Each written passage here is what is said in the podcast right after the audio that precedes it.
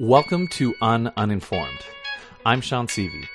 Each week, Un Uninformed helps you in being connected to the world around you so you don't feel so dumb around your smart friends. This week, we're talking about a startup that's developing a biodegradable female sanitary pad. Pretty sweet. Uh, a, a team of students led by University of Utah material science and engineering professor Jeff Bates are developing what is called the Shiro Pad.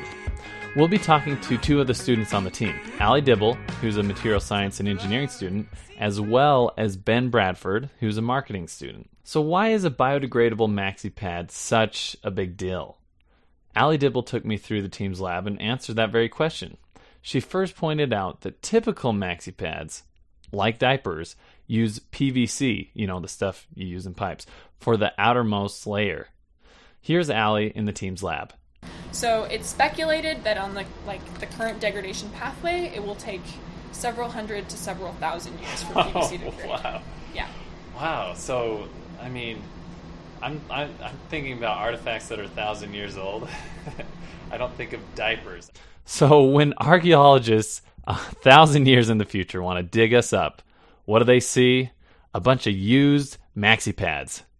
Unless something changes. And that, of course, is where the Shiro pad comes in. But the PVC outer layer already has some existing solutions in the world of science. But another part of the maxi pad currently lacking a biodegradable solution Is the superabsorbent core, which is made of a hydrogel, and a hydrogel is a material that absorbs way more than its weight in water.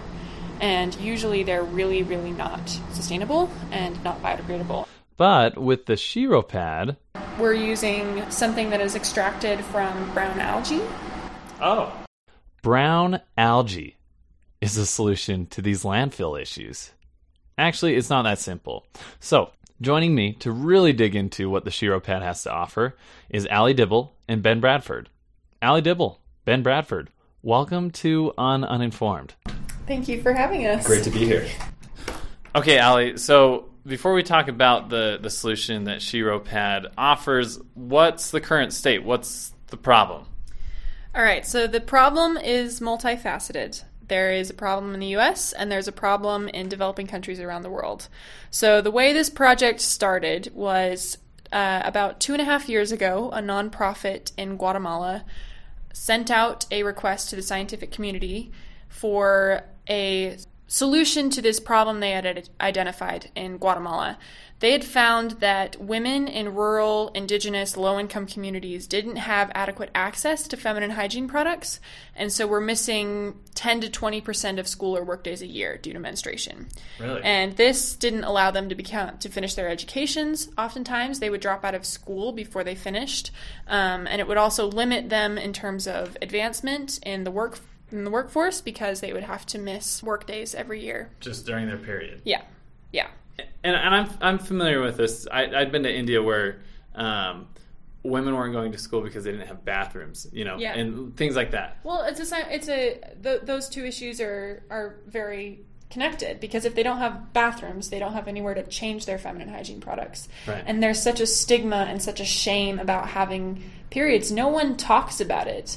And so oftentimes there's this this double-edged sword in that there's not access because these larger companies don't find it profitable to send out products to really really rural communities. But also nobody's going to say anything like hey we need products. We're the ones who need them most because nobody's talking about the issue.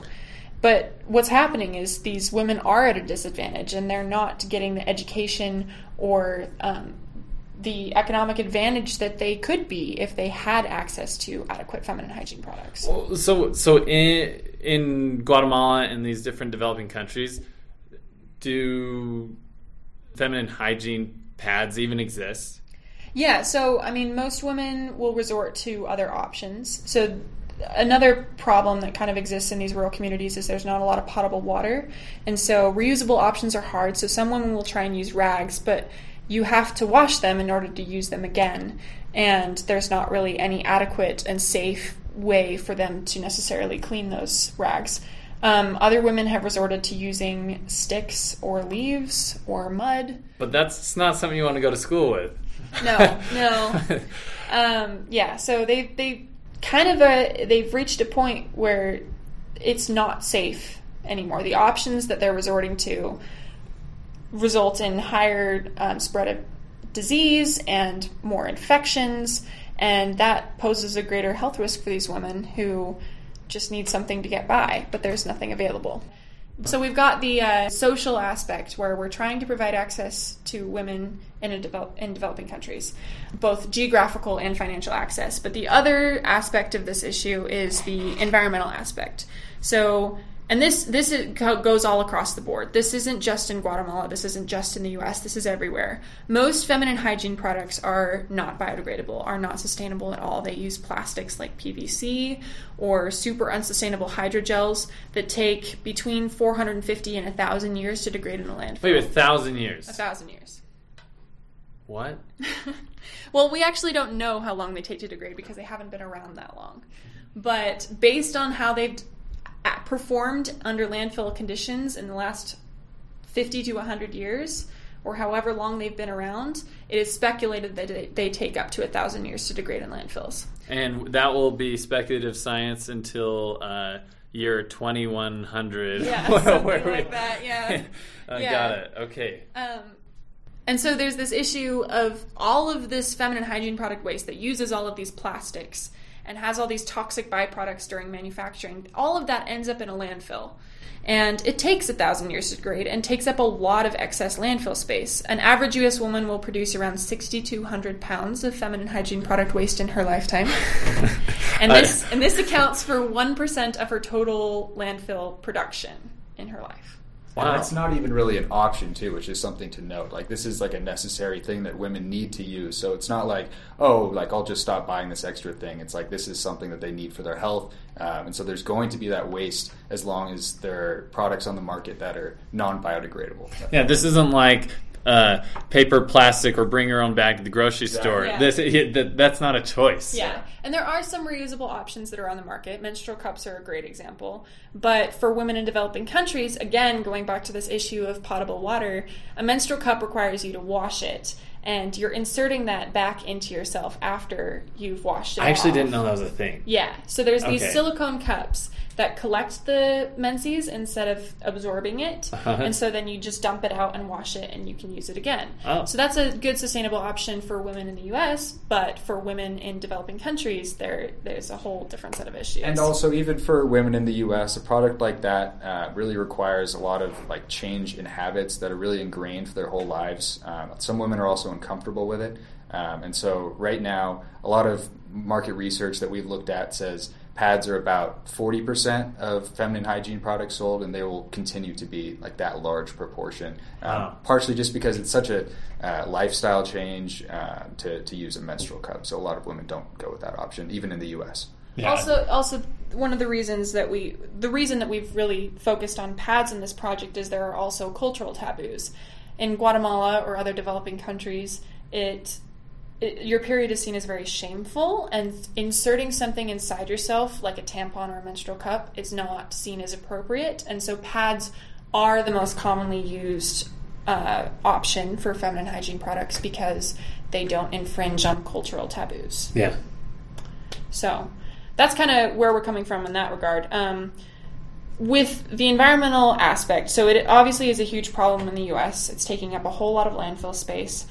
But it is also a problem in developing countries when they do have access to feminine hygiene products because often the big brands like Always and Kotex use plastics in their in their feminine hygiene products and in these countries these developing countries that don't have adequate sanitation or waste management systems these plastic pads get thrown in open land or in waterways or uh. in open dump sites which can cause a whole host of problems with yeah. the environment but also with disease spreading because right. these are just lying out there with biomaterial, I guess. Yeah. Um, and that can attract bugs and pests and other vectors that can spread disease more. Okay, so we we've got a biodegradable issue, we've got uh, cultural issues, um, and we have availability in third world countries. So that's the problem. Well, apparently you guys got a solution. Let's talk about yeah. it. So the solution that we've come up with is um, has part to do with the technology and part to do with the business model. So we've created a 100% biodegradable pad that degrades within six months of disposal. And um, my team is partly composed of material science and engineering students like You myself. and you are a material science. I yeah, am a okay. material science engineering student. Yeah. Um, and we have identified different materials that perform all of the functions necessary for a pad um, when you put them all together. And so we're finishing up some testing on those, and then we, we will move into the beta testing phase to figure out if they are comfortable and acceptable and up to standard with the other feminine hygiene products in the market. Cool. And, and uh, uh, you guys are in the process of actually testing your completely uh, biodegradable uh, maxi pad compared to you know name brand. Yeah, and there so there are it, it we should note there are biodegradable options on the market right now. Okay. The thing that makes ours different is most biodegradable options are 100% cotton, and so they have a really really high profile, and they can be very bulky and uncomfortable for Very users to diaper-y. wear. Very diaper like, yeah. Yeah. And so what we've added is a biodegradable hydrogel, which is a small material that absorbs way more than its volume and weight in water and or fluid, menses in this case. And we've um, implemented that in our design of the product, and so that will do most of the absorbing. So we can cut down on the amount of cotton or um, excess fluff that needs to be in there, and so it creates a slimmer and more comfortable and more uh, flexible product. Cool. And um, I understand you're trying to get it sourced so it's sustainable in Guatemala, right? Exactly, yeah. So, um, like we said, this is a multifaceted project. And so in the US, we are trying to use domestic ingredients so we can mitigate the environmental impacts here. But we are also trying to use um, domestically produced materials in Guatemala or in Kenya or Uganda or wherever we've partnered with nonprofits. That way, we can employ Guatemalan men and women or Ugandan men and women to work at these facilities and own stock in the facility. That way, we're contributing to the economic um, well-being of the country, but also the manufacturing's there, which is where most of the value is for workers. So that will be where they are. So you're not shipping these from the U.S. to whatever developing country. no, we'll be manufacturing them in country. That's that's fantastic. This- and, yeah. and your first place uh, on the map that you're aiming for is Guatemala. Is Guatemala. That's right. We have an established the focus. nonprofit partnership with um, an, a nonprofit in Guatemala, and they are very entrenched in the rural indigenous communities. And so they have a supply chain and a distribution channel for us to get the products from a centralized location like Guatemala City and then ship them out to the really rural communities. Okay, Ben, uh, let's talk about the business model. Now, you're a marketing student. Um, how how are we approaching this business? How what's the business side of it? Sure. So um, the business side of it is starting in the United States. So we're planning on launching here uh, in North America, and so we are going to be distributing through uh, a website. So we'll be like an e-commerce uh, website, and so we're working on setting that up right now.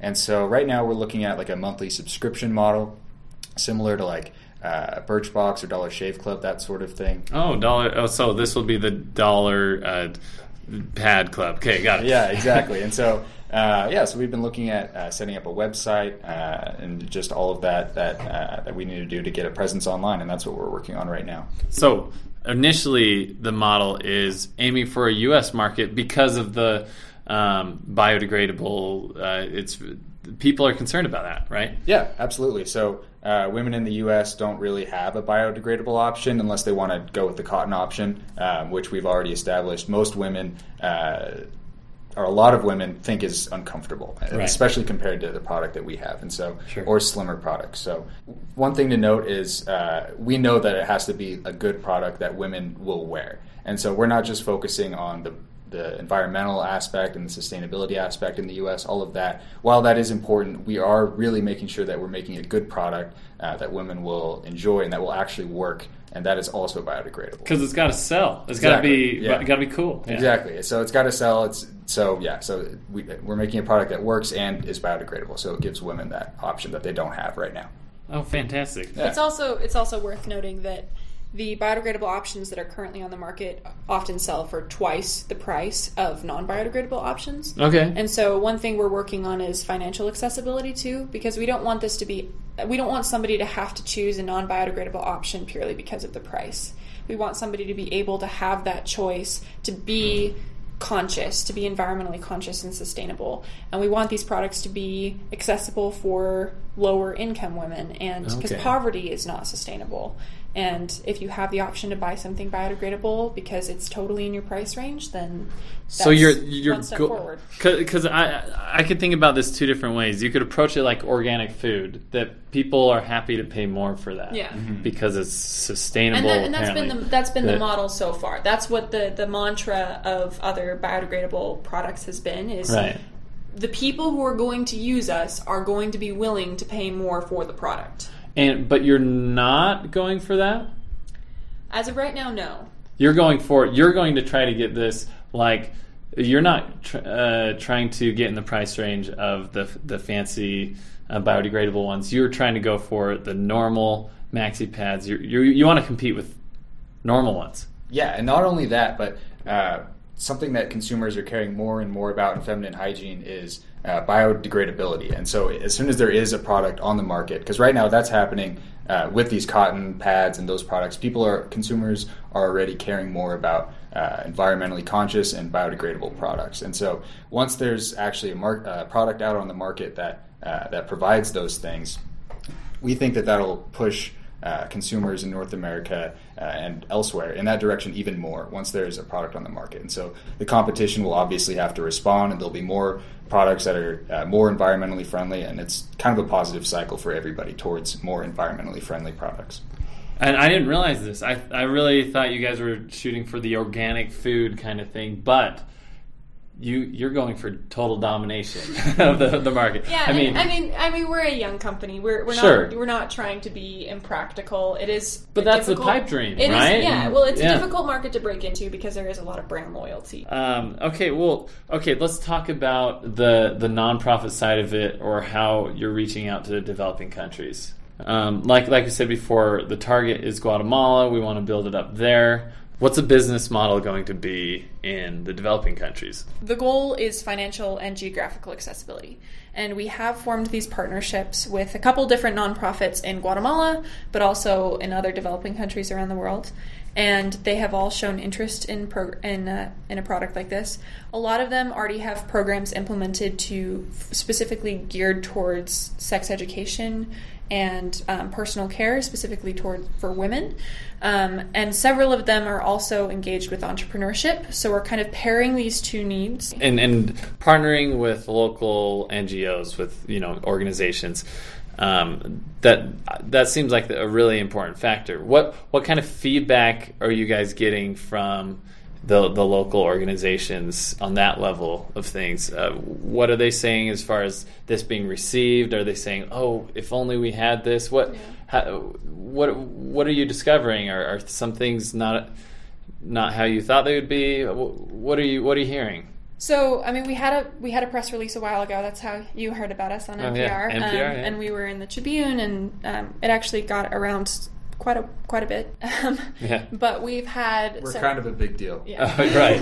That's we're up and coming. That's yeah, that's doing. up and coming. Yeah, that's that's Yeah, so we've actually had um, about five different nonprofits in all different countries across the world approach us and say, "Hi, we heard about your project through such and such Yeah. news source." just recently. Just this is recently. just in the This last is few in the last few weeks. People, Yeah. So we had one very strong nonprofit connection. In the last few weeks, we've had about five come forward and say, "Hi, I work with this women's health health initiative in Uganda or in Kenya or in Guatemala or El Salvador. Yeah. Would you be willing to send us some samples and we will give you market feedback?"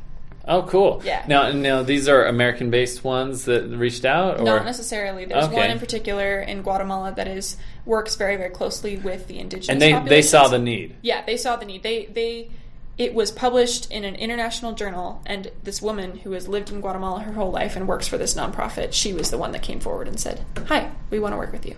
Okay, yeah, because I'm always wondering about like what's their perspective. Sometimes Yeah. people reject things that are Western like Yeah, this. You know, no, definitely. And and one of the reasons that we are developing the product we're developing, and not something that's made out of, I mean, uh, some of the original ideas we tossed around were pads made out of banana leaves and things that you could basically gather on your own from your front yard. Yeah. But people want American products. There's there's kind of this this standard which may or may not be unfortunate because it makes our job a little bit harder, but it also makes them more expensive. The product's more expensive. But there's this expectation for sanitation and there's this expectation for a slim product, not high quality. Yeah, high quality. And so that's why we're making the product we're making because we want them to like it. We want them to be able to use it and not say, this is out of my price range. I'm just going to go back to what I've always done.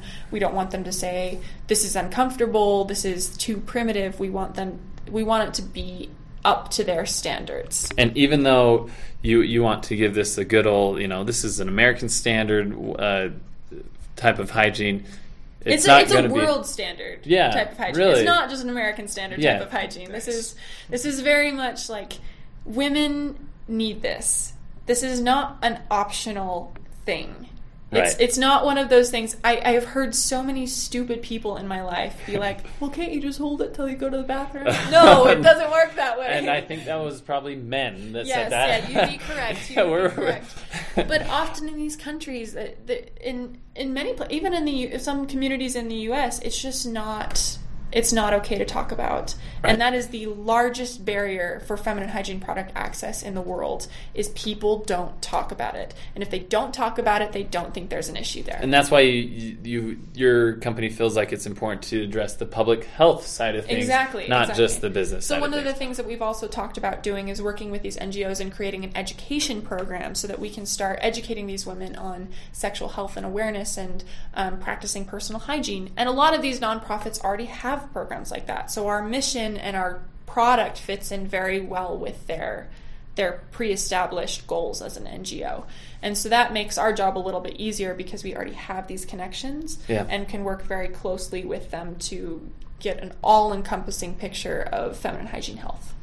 So so so you're you're a marketing student, Ben, um, and uh, of course you're taking on the the business side of things. Why are you passionate about the marketing side of things in general? Why do you why do you pick this major? Sure. Well, I, I don't know. I think marketing's super interesting. It's just, you know, whether people like it or not, it's insanely uh, influential. And so I think it's an important force in the modern world. And so that's why I'm interested in it. Um, I'm also passionate about uh, the environment and sustainability, and all of that is something I've cared about for a long time, of course. And so, yeah, I think it's awesome to be able to work on a product that really uh, combines things that I care about, uh, like helping uh, empower women, being sustainable, um, and it's also a really cool product. And I don't know, it's really exciting because there's actually like an awesome value proposition here. Like as a marketing student, it's like a dream, honestly, because it's like, oh, like I just get to help people understand like why this product will help them and it's actually a product that will help them and it's from a company that cares about uh, giving back and yeah it's it's a great opportunity Cool. yeah Um, I just got to like warm and fuzzy inside. That was Oh. very nice. well, well, this is the time to stand on your engineering uh, pedestal. Uh, Yeah. Oh, what? Why? Why do you feel like approaching life from the material science and engineering side of things is is helpful? Why? Why, why did you do it?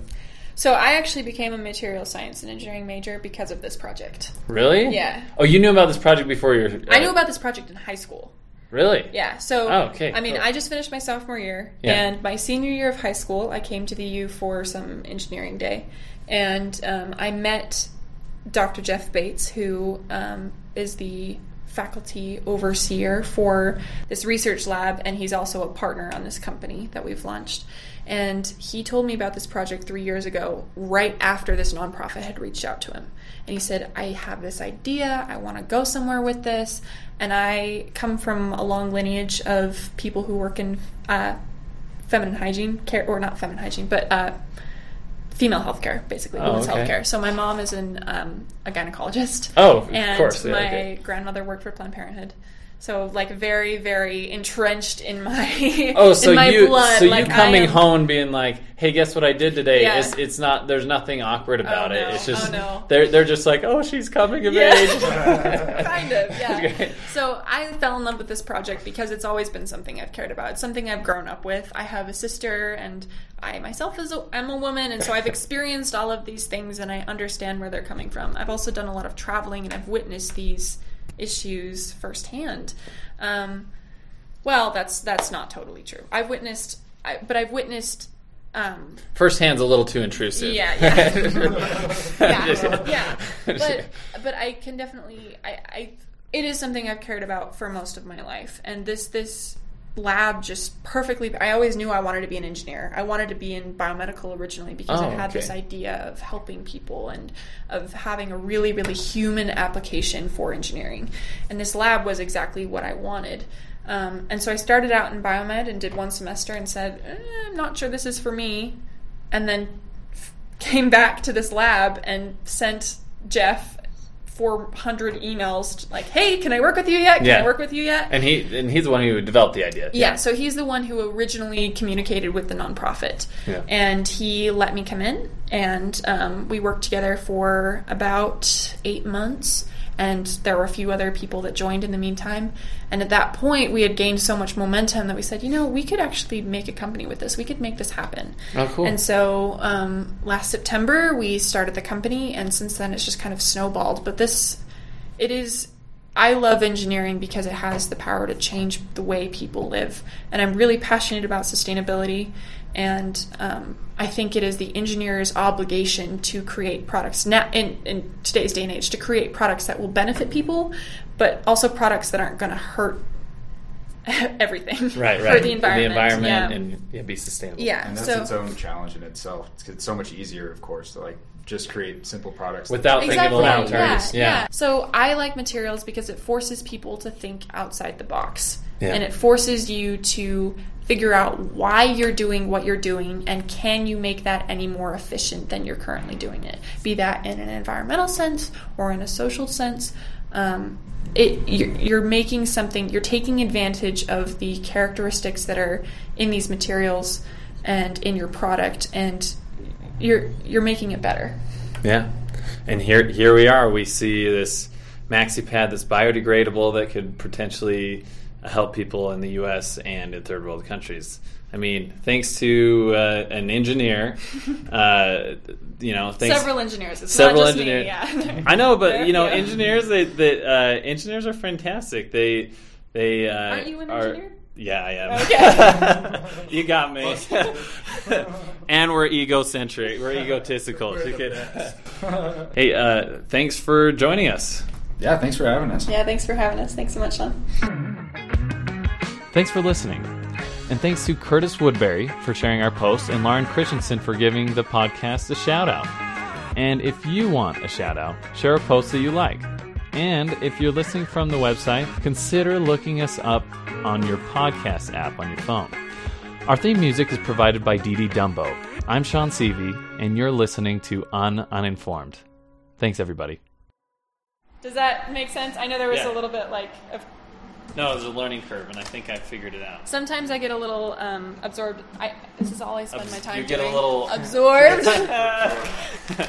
Love the pun. That one is not getting edited out. uh, very